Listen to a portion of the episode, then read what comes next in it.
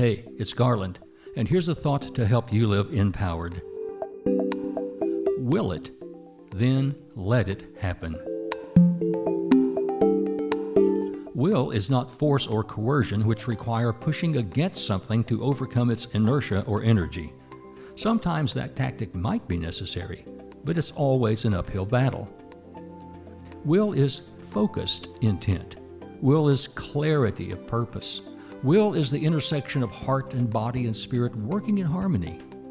Will is the faith in the creative energy of the universe that the right things happen at the right time, a season for everything.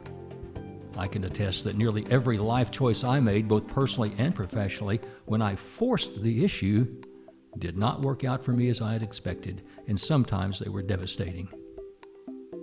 But when I focused my will and clarified my intentions and believed in the creative energy of the universe to work through me in its time, I accomplished more with less effort. And sometimes along the way, I discovered more possibilities and opportunities by getting into the flow and letting it happen than when I had tried to force it to happen. The empowered understand and believe in the creative energy of will power, and they let it happen. I'm Garland McWaters. Unleash the creative energy of your personal empowerment.